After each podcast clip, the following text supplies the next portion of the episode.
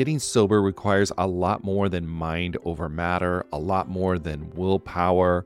It's about leveraging the support around you. People in recovery typically need a mix of medical help, emotional support, and changes in lifestyle to manage their addiction, not just mental determination. As both a therapist and someone embracing the recovery lifestyle, there's one tool I always recommend to people needing extra accountability SoberLink. SoberLink is a high tech breath analyzer system designed to help you get and stay sober. And here's why I love it you'll test the same day every day, eliminating testing anxiety. Friends and family receive instant test results, helping you rebuild trust and preventing relapse. Accountability is a part of that, and it's something to really be embraced. Devices have built in facial recognition so your support circle knows you're testing, and tamper resistant sensors flag any attempts at trying to beat the system so your sobriety is never questioned. So let 2024 be your best year yet. Visit soberlink.com forward slash TAM to sign up and receive $50 off your device. That's soberlink.com forward slash TAM. And let accountability be your guide.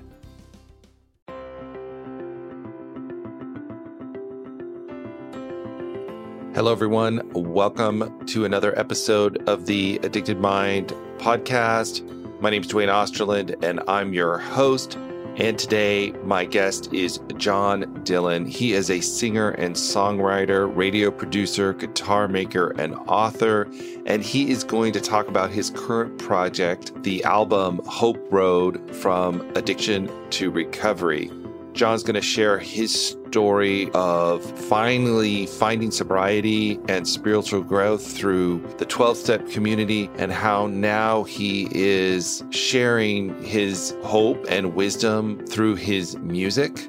It was great to talk with John and hear his story about how he tracked his own recovery through his album and decided to write this album and share it with others who may still be struggling and need more hope in their life about the possibility of having recovery and having that fulfilling and thriving life. I hope you enjoy John's story and stay tuned to the end of the episode to hear one of his tracks from his album Hope Road from Addiction to Recovery, The Help I Need. All right, let's go ahead and start this episode. Hello, everyone. Welcome to the Addicted Mind podcast. My guest today is John Dillon, and John is going to talk about his music. He's going to talk about recovery, all sorts of stuff. So, John, why don't you just introduce yourself and we'll go from there? Well, thank you so much, Duane. It's really nice to be here. Uh, where to start? I guess I could start at the uh, beginning of when uh, music really came into my life. And I grew up in the 60s, the 1960s, and I was uh, fortunate to hear the Beatles when they performed on the Ed Sullivan Show back in 1964. And wow. I, I think that was a, a, real something that really opened my eyes. I had never heard anything like that or seen anything like that before. And also the fact that the girls seemed to really love these four guys with guitars. And I thought, wow, right, right. You know, maybe I should take up guitar. Long story short, my aunt happened to give me a guitar for my 13th birthday. And I just started playing along with records and, and learning how to play. And, and you uh, also make guitars, right? You also yeah, make them. Some, that was something that came along maybe a decade later. You know, I loved the instrument so much that uh, I decided to learn how to make them. Wow, wow. So let's get to the next part, I guess, where since we're talking about addiction and recovery and music. How did these things start to pull together? Well, I guess the uh, having grown up in the '60s, it was the hippie generation, and I was a rebellious teenager, and drugs and alcohol were part of the music scene back then. As I grew in my teenage years, and it was fun back then. It was it was uh, inspiring creatively. We and my friends got together to play music and jam and get high, and it was all right. Sure. But fast forward, uh, maybe five more years, uh, seven more years, then the drugs and alcohol were not fun anymore. And uh, I became, in the 80s, I became addicted to cocaine, and that was what really led me led me uh, to my bottom, to my uh, surrender. Wow! So you were you were playing music in the beginning. It was really something that I guess what you said it's like offered inspiration or opened you up or allowed you to be different, I guess, in a different state and really let your creativity kind of come out through that state. But then something something changed. Yeah, yeah, it was kind of interesting. Yeah, and sandwiched in there, you know, I, I was living the hippie life for a good two, three years. And then I ended up joining a, uh, a meditation community in, in northern New Mexico. Started out as a commune, but there was a, a meditation teacher, a, a guru, and one of the requirements was to give up drugs and alcohol. So for actually about eight years, I was in meditation morning and evening, and Sundays we would get together as a group, and it was a real spiritual community. And I found that through that, I was able to experience that creative high that I did get from drugs without drugs. And so that was a real interesting part of my growth, uh, my spiritual growth. But then that sort of came to an end because my marriage, which was part of that group, came to an end. And when I left the group, then the uh, the drugs and alcohol started to creep back into my life. Right. So there was a time for you when you were, you know, sober, I guess, mm-hmm. to call it that, and that you weren't using and you really were finding your creativity out of your own spirit, out of mindfulness, out of being present. But it sounds like there were these underlying things that were still lurking there. And once that structure ended, I guess, or stopped, that the drugs and alcohol started to come back. Right. Yeah. It was like my growth stopped, and then I was on this other path for a while. And when I left that, I just felt like I wanted to start experimenting again. So, gradually, uh, this was in the early 80s, and uh, cocaine was pretty prevalent in those years. And, right. Uh, so I got in with a group of people, musicians that were were using cocaine on a regular basis, and uh, so it just it just grew and grew and grew to a point where I was living a double life. And there's actually uh, one of the songs on my album is called "The Double Life," and right, uh, yeah, I uh, traveled at that time. I was working in a family business and traveled a lot, and I found that when I was home with my family, I was I was one person, and when I was out on the road, which was when I was able to acquire the drugs, so I found myself living a very very different life at that time.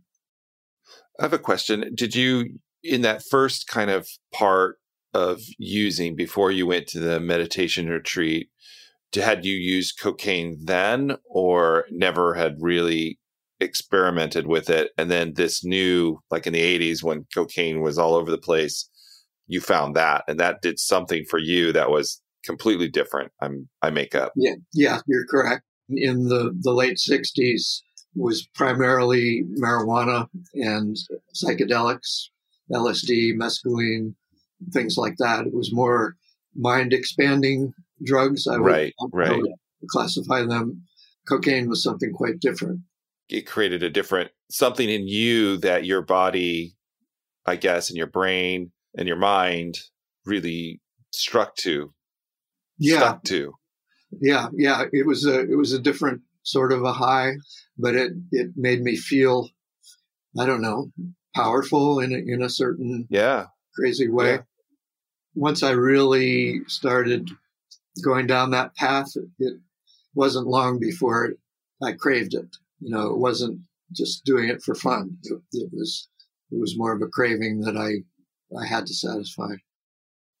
Yeah, and I would imagine like ending that relationship, your your marriage, and moving out of that community would be a huge emotional upset, a, a huge emotional life stressor. Mm-hmm. And then, like you said, cocaine made you feel powerful, feel strong, feel all these other things. I can see how that would be, that feeling would be attractive. That feeling would have such a draw to you. Yeah. Yeah. It was like I was coming out of my shell. It was a pretty sheltered life that I was living in that, in that spiritual community. And so I had to cope with the world in a way that I hadn't before. And I think, I think the alcohol and the cocaine helped with that. Right. So it started to get bad. One of your uh, songs called White Flag is all about that moment when it's uh, you surrender, right? so tell tell us about that and tell us because I really like that song. So yeah, okay. I like to call it um, a divine intervention in the form of a run-in with the law. Ah, I was, you know, on a, a cocaine alcohol bender in driving around in a part of town I shouldn't be, have been driving around in, and I got pulled over by the cops, and they asked me to to see if I could walk in a straight line, and I was pretty pretty high. I, I found that there was a balance I could do with with alcohol and cocaine that you know the the alcohol got me one way and then the cocaine brought me back the other way and i could almost i could almost walk the straight line but but they weren't having any of it. So they started to, yeah. they searched the car and, and there was a bag of Coke in there and an open bottle of wine. And, and, uh, so that was, that was it. I was uh, handcuffed and hauled in. That was the end of the double life. Well, it was the, yeah, it was the end of the double life. It was the beginning of, of my recovery, my reconciliation. As I said, I was working for my family's business at that time. And we had a reputation to uphold. And when my arrest hit the newspapers, and uh, I say in the in the song "The Evening News," yeah. I had to confess to my family. I couldn't hide it from them anymore. And like the song says, there's a verse in the song where it says, I, I wound up in my mother's room crying out this painful tune. And basically, I had broken down. I had given up. I had to confess to my mother, and my my. It seemed to I could speak with my mother more easily than I could speak with my father at that time. So, but fortunately, wow. yeah, yeah. And so I said, oh, I, "You don't know this about me, but this is this is who I am, and this is what I've been doing." And uh, I'm sorry. Yeah, that's like one of those stories where the the double life, the two lives just crash together. I mean, here it is in the newspaper, public, everywhere. Like yeah. you you can't you can't run from that. Right. And so at that point I I realized I had no choice but to ask for help. And my family, uh, my mom and dad had a friend in their generation who was a recovering alcoholic. And he worked as an intake counselor for a treatment center up in northeastern Pennsylvania. And I asked my mom to, to give him a call. And he came over and we had a, a pretty deep conversation. And uh, he said, I think they have a bed with your name on it up there. And so he said, Can you hang on until tomorrow? And I said, Yep, I can do that. Wow. So you you the help started to appear for you as you kind of surrendered to that process. Yeah. And and you got there and you went into treatment. Yep, went into treatment the next day. I, w- I was ready. I knew I wanted to change, but before I couldn't do it on my own. And I knew that if I did what they said, and if I really was a good student, uh, so to speak, right which, you know, I had had experience in the past of, you know, school experiences where I was really dedicated and, and did very well.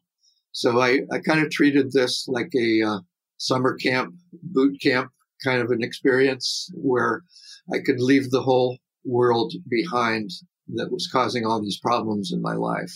And uh, when I first got there, they were assigning different jobs, physical tasks for people to do, chores, so to speak. And I volunteered to be the person who took the trash out every day.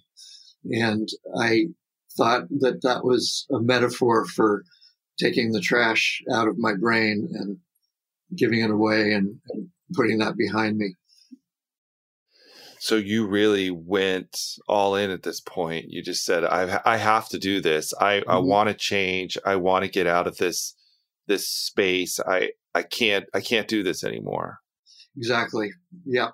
And I knew that that my life really depended on it. You know, if I had kept going down the, the path I was going down, I knew it was going to uh, end in even bigger disaster than losing my family's trust and, and support.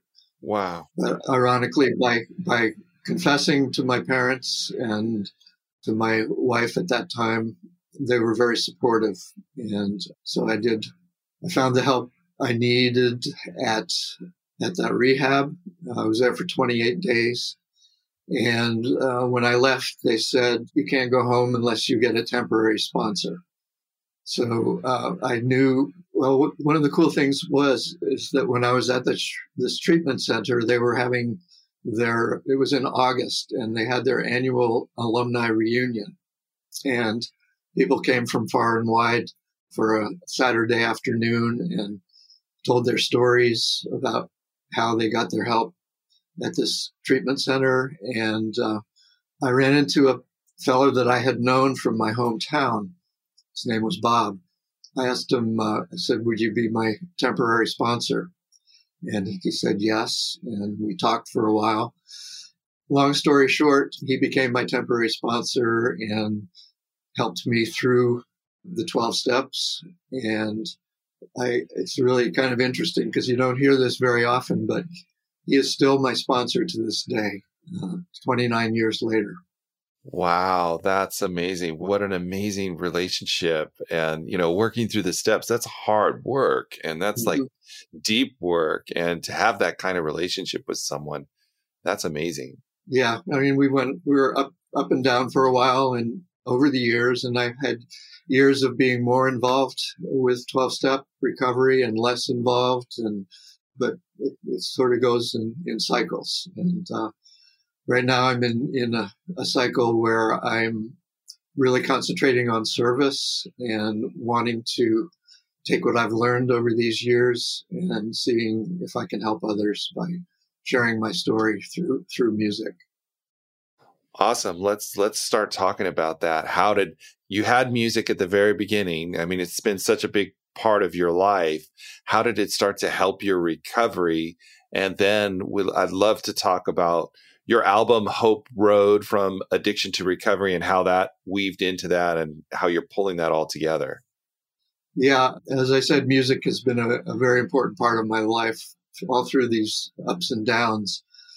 When I first got into recovery, um, I started writing about things that were happening to me, wishes, hopes. Uh, but I found that the process, the creative process of writing, and songwriting, which was my natural drift.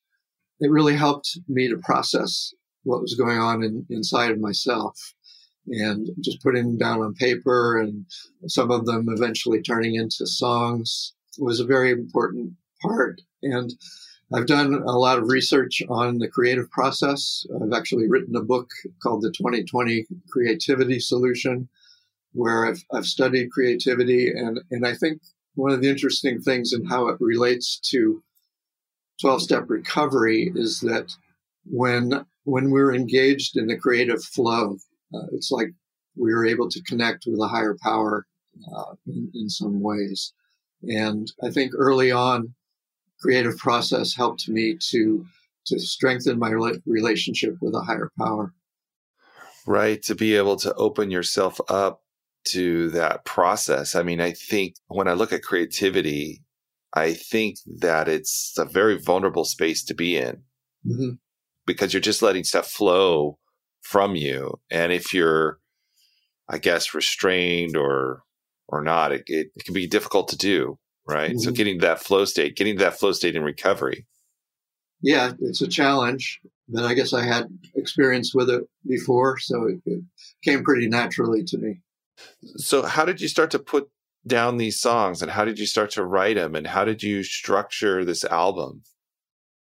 Well, as I said, I I've been writing songs and and playing music pretty much all my life. But uh, I guess about six months ago, it was in the uh, the fall of 2021.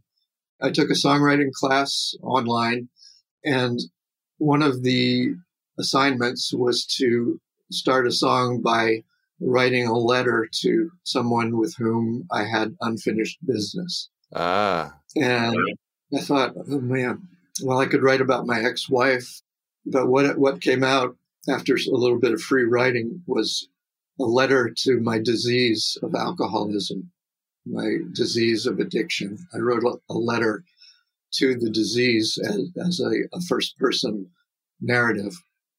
And what emerged from that was the song Addiction, which is on the album. So I started talking to the disease and how it made me feel and you know just how helpless I was at the time and how you caught up in the cycle.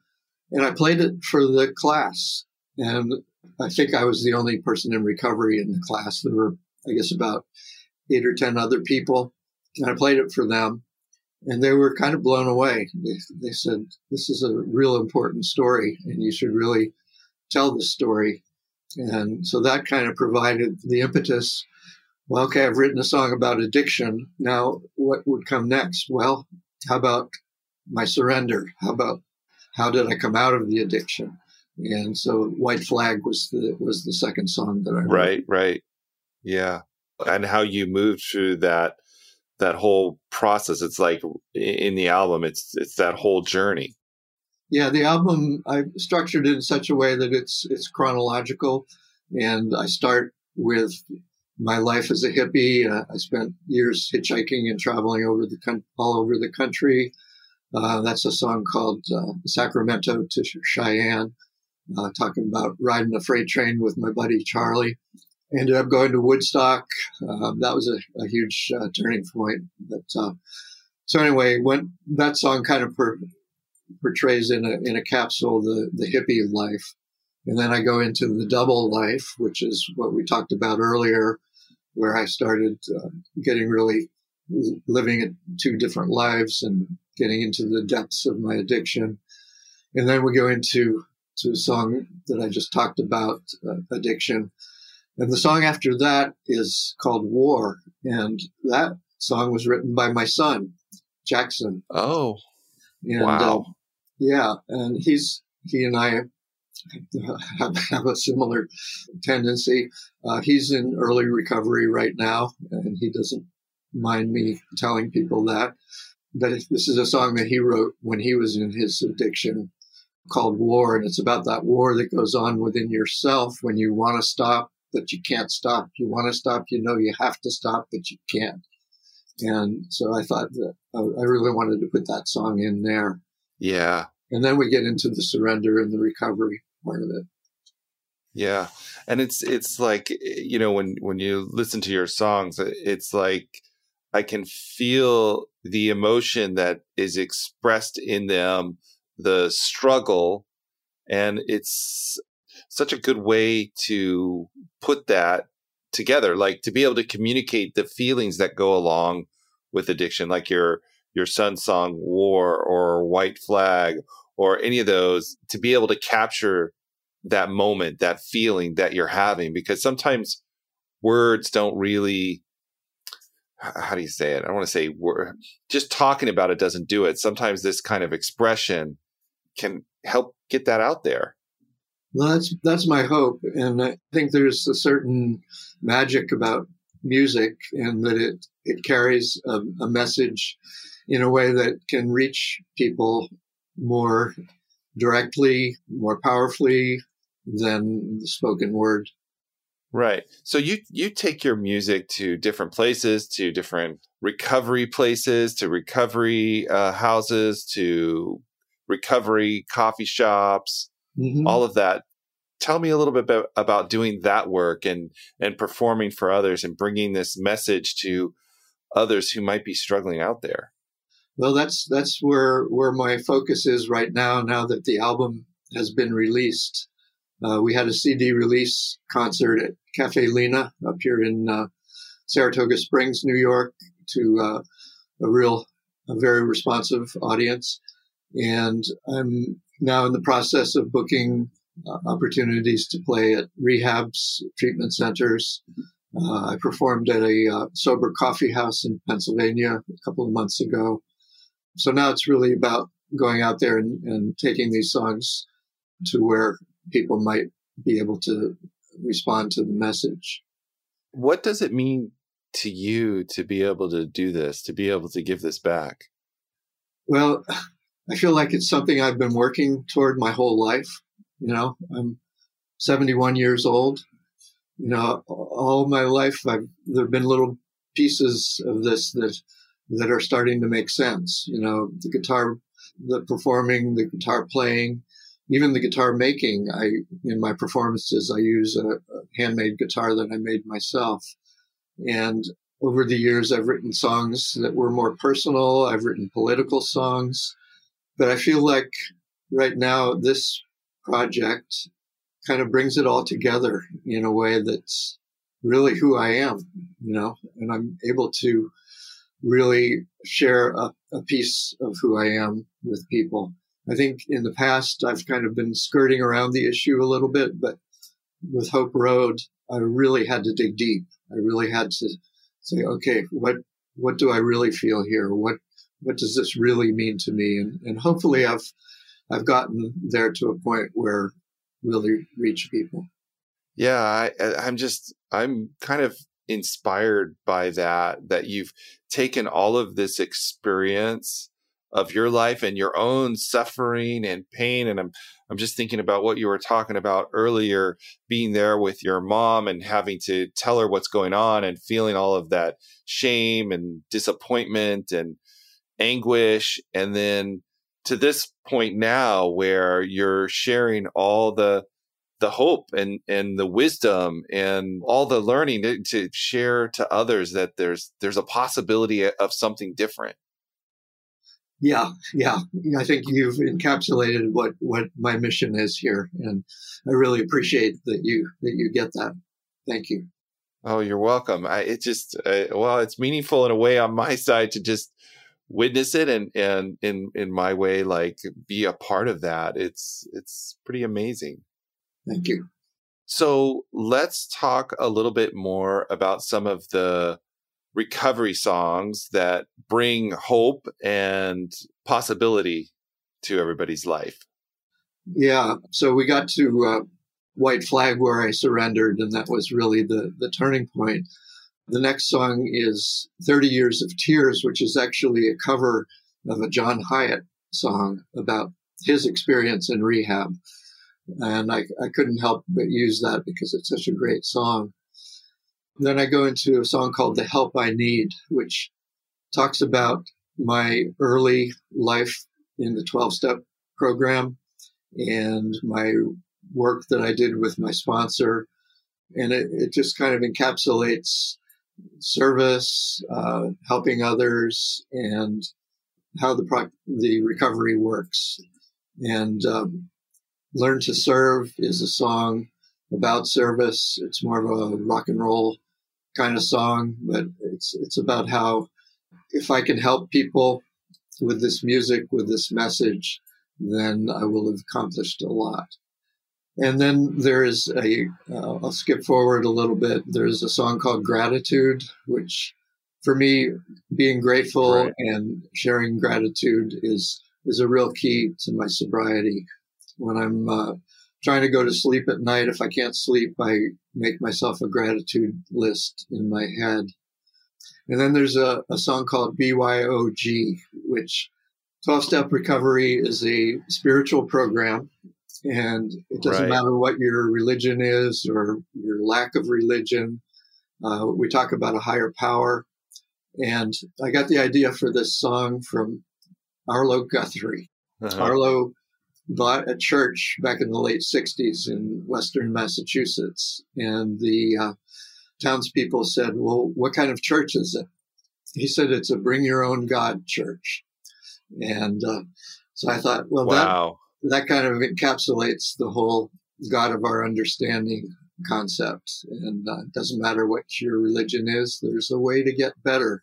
There's a way to get better. I, I, I love that. And I love that approach because it's open to everybody. You know, you want help and support, bring your own spirituality, bring your own God to to the process. There's no one right way. Mm-hmm. There's many ways to the same place. Right, right. And I'm not here to say that 12 step is the only way. It works for me and that there are definitely many other other ways out there. Uh, and then the song, the album closes with Hope Road, which is the title track, and talks about how my life is today and how recovery has manifested itself in my life and how grateful I am to be living this life and to be uh, traveling on the road of hope. Yeah, absolutely. And I, I can feel that eh, as you talk. I, I think a lot of people, when they're in the midst of of addiction, can't see that piece of it. You know, they can't see that hope. They can't see that possibility. They can't see that you can have an incredible life. You have to do the work, I guess. Definitely. It doesn't it does it doesn't just come to you. It doesn't fall in your lap. You have to work for it, but it's it's worth the work. Absolutely. Yeah, yeah. And uh yeah, I'm so grateful that the they say putting down the drink and the drug is just just the beginning. Then then you get to dig in deep and find out what were the causes and conditions and what things you can change and how you can change them. And almost this is just the normal process of addiction and recovery. It's everyone, I think, who's in recovery or in addiction has to take these steps. Mm-hmm. Indeed. I, in that in the song, I say, 12 road signs guide us home. Yeah, it's like a, a pathway that you can take, something you can do to make those changes happen. Wow, John, thank you so much for coming on to the addicted mind and sharing. I usually ask one question before we go, and that's just someone out there may be struggling, and you could say one thing to them.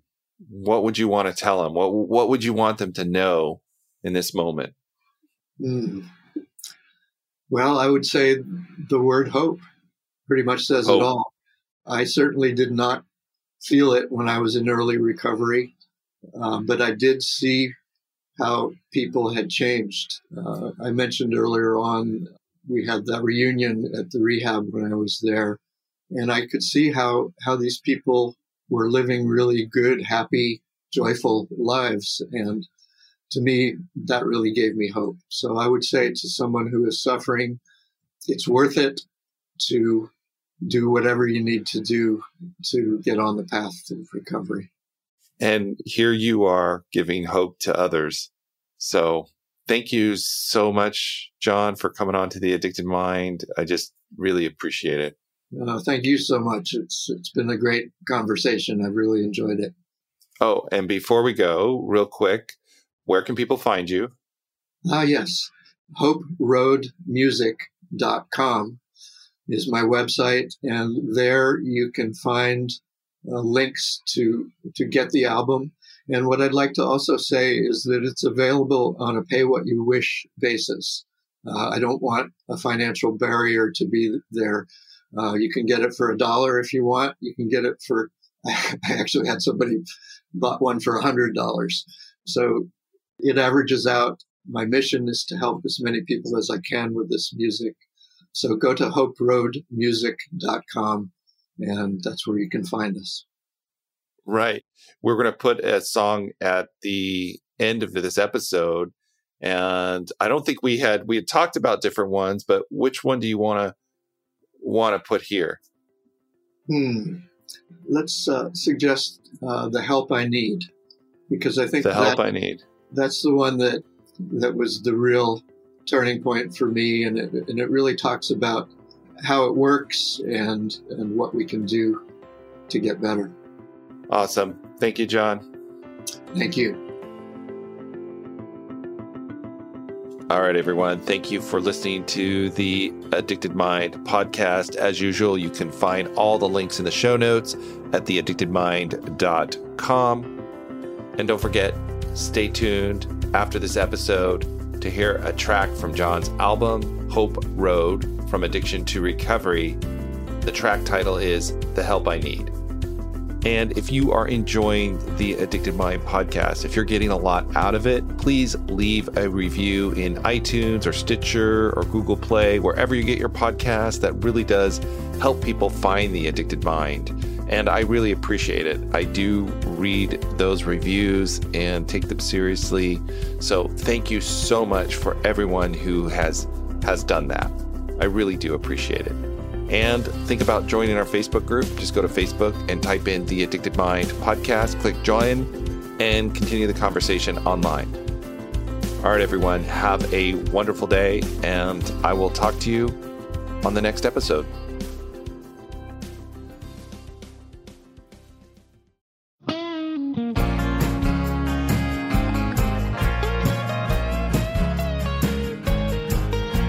I finally surrendered and confessed my addiction had brought me to my knees when I truly admitted my life was a mess. The help I needed was there for me. My friend said I could stop the runaway train, been where I'd been, found a way to face the fear, ease the pain. Live a good life day to day. The help I needed was there for me, just had to ask and had to be honest about my faults and mistakes, open to a new way of life, willing to do whatever it takes. The help I needed was there for me. We met for coffee at the daily grind and down some old church basement stair. Room full of folks, all different kinds. The scent of coffee filled the air. Listened to stories of where they'd been, did what they said, kept coming back. Made the coffee and a few new friends. Soon my life was getting back on track. The help I needed was there for me, just had to ask and had to be honest about my faults and mistakes, open to a new way of life, willing to do whatever it takes. The help I needed was there for me. Dug in deep to clear my past, shared my secrets with a trusted friend prayed my faults be removed at last. To those I'd hurt, I made amends.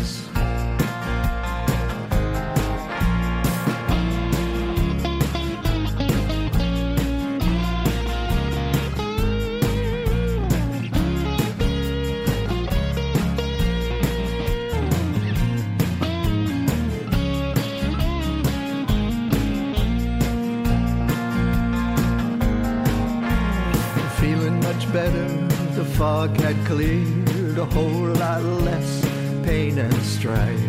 Shame and fear had disappeared.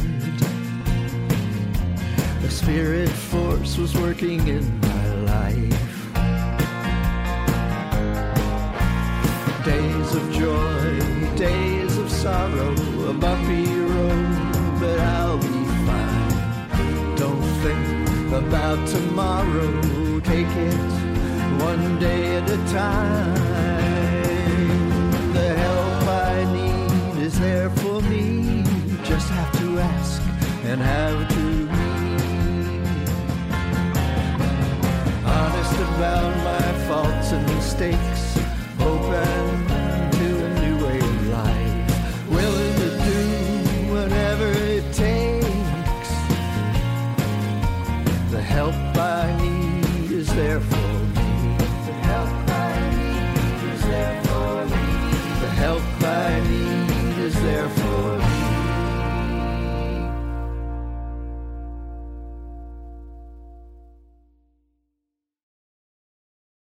It's easy to blame ourselves for our struggles with alcohol. We see people around us being able to control their drinking without any consequences, yet, no matter what we try, we can't seem to figure it out for ourselves. My name is Gillian Tietz, and I am the host of the Sober Powered podcast, where I use my biochemistry background to explain the latest research in addiction and help you understand both why you drink the way you do and how to develop the skills and mindset you need to find freedom from alcohol. I discuss topics like why we think about our drinking 24 7, why we have no off switch, and why we crave alcohol. If you're struggling with your drinking or you know someone who is, then I hope that you will check out the Sober Powered podcast. New episodes every Friday. See you there.